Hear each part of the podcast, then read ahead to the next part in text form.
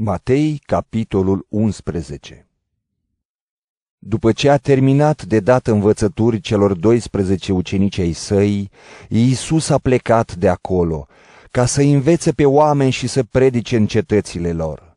Ioan a auzit din temniță despre lucrările lui Hristos și a trimis să-l întrebe prin ucenicii săi: Tu ești acela care trebuie să vină sau să așteptăm pe altul? Iisus le-a răspuns: Duceți-vă și spuneți lui Ioan ce auziți și ce vedeți. Orbii își capătă vederea, șchiopii umblă, leproșii sunt curățiți, surzii aud, morții învie și săracilor li se vestește Evanghelia. Fericit cel care nu se va poticni de mine. Pe când plecau ei, Iisus a început să vorbească mulțimilor despre Ioan. Ce ați venit să vedeți în pustiu? O trestie clătinată de vânt? Dacă nu, atunci ce ați venit să vedeți? Un om îmbrăcat în haine fine? Iată, cei ce poartă haine fine sunt în casele regilor. Atunci ce ați ieșit să vedeți? Un profet? Da, vă spun, și mai mult decât un profet, fiindcă el este acela despre care s-a scris: Iată, eu îl trimit înaintea feței tale pe solul meu, care îți va pregăti calea înaintea ta. Adevărat vă spun că dintre oamenii născuți pe pământ nu s-a ridicat nici unul mai mare decât Ioan Botezătorul. Totuși, cel mai mic în împărăția cerurilor este mai mare decât el.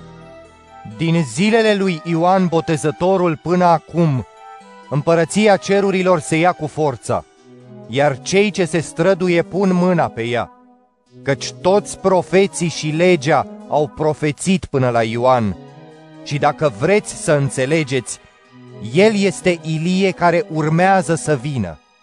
Cine are urechi să audă. Cu cine voi asemăna astfel de oameni? Ei seamănă cu niște copii care stau în piețe și strigă unii la alții: V-am cântat din fluier și n-ați jucat, v-am cântat de jale și nu v-ați stânguit. Căci a venit Ioan, care nici nu mănâncă, nici nu bea, și ei zic: e îndrăcit.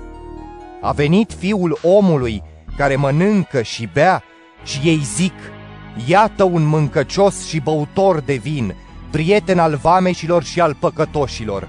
Totuși, înțelepciunea s-a dovedit dreaptă prin lucrările ei.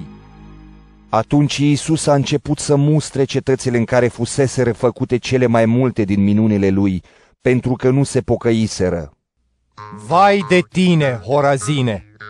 A zis el. Vai de tine, Betsaida! Căci dacă ar fi fost făcute în Tir și Sidon minunile care au fost făcute la voi, de mult s-ar fi pocăit cu sac și cenușă.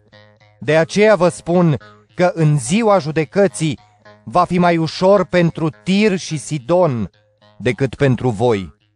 Și tu, Capernaume, vei fi oare înălțat până la cer? Până în sălașul morților vei fi coborât, fiindcă dacă ar fi fost făcute în Sodoma minunile care au fost făcute în tine, ea ar fi rămas în picioare până în ziua de astăzi. De aceea vă spun că în ziua judecății va fi mai ușor pentru ținutul Sodomei decât pentru tine. În vremea aceea Iisus a luat cuvântul și a zis: Te laud, Tată, Doamne al cerului și al pământului, pentru că ai ascuns aceste lucruri de cei înțelepți și pricepuți și le-ai descoperit pruncilor. Da, Tată, te laud, pentru că așa ai găsit tu cu cale, prin voia ta cea bună. Toate lucrurile mi-au fost date în mâini de Tatăl meu, și nimeni nu-l cunoaște de plin pe Fiul, în afară de Tatăl. Tot astfel, nimeni nu-l cunoaște de plin pe Tatăl, în afară de Fiul, și acela căruia vrea Fiul să îl descopere. Veniți la mine, toți cei trudiți și împovărați, și eu vă voi da odihnă.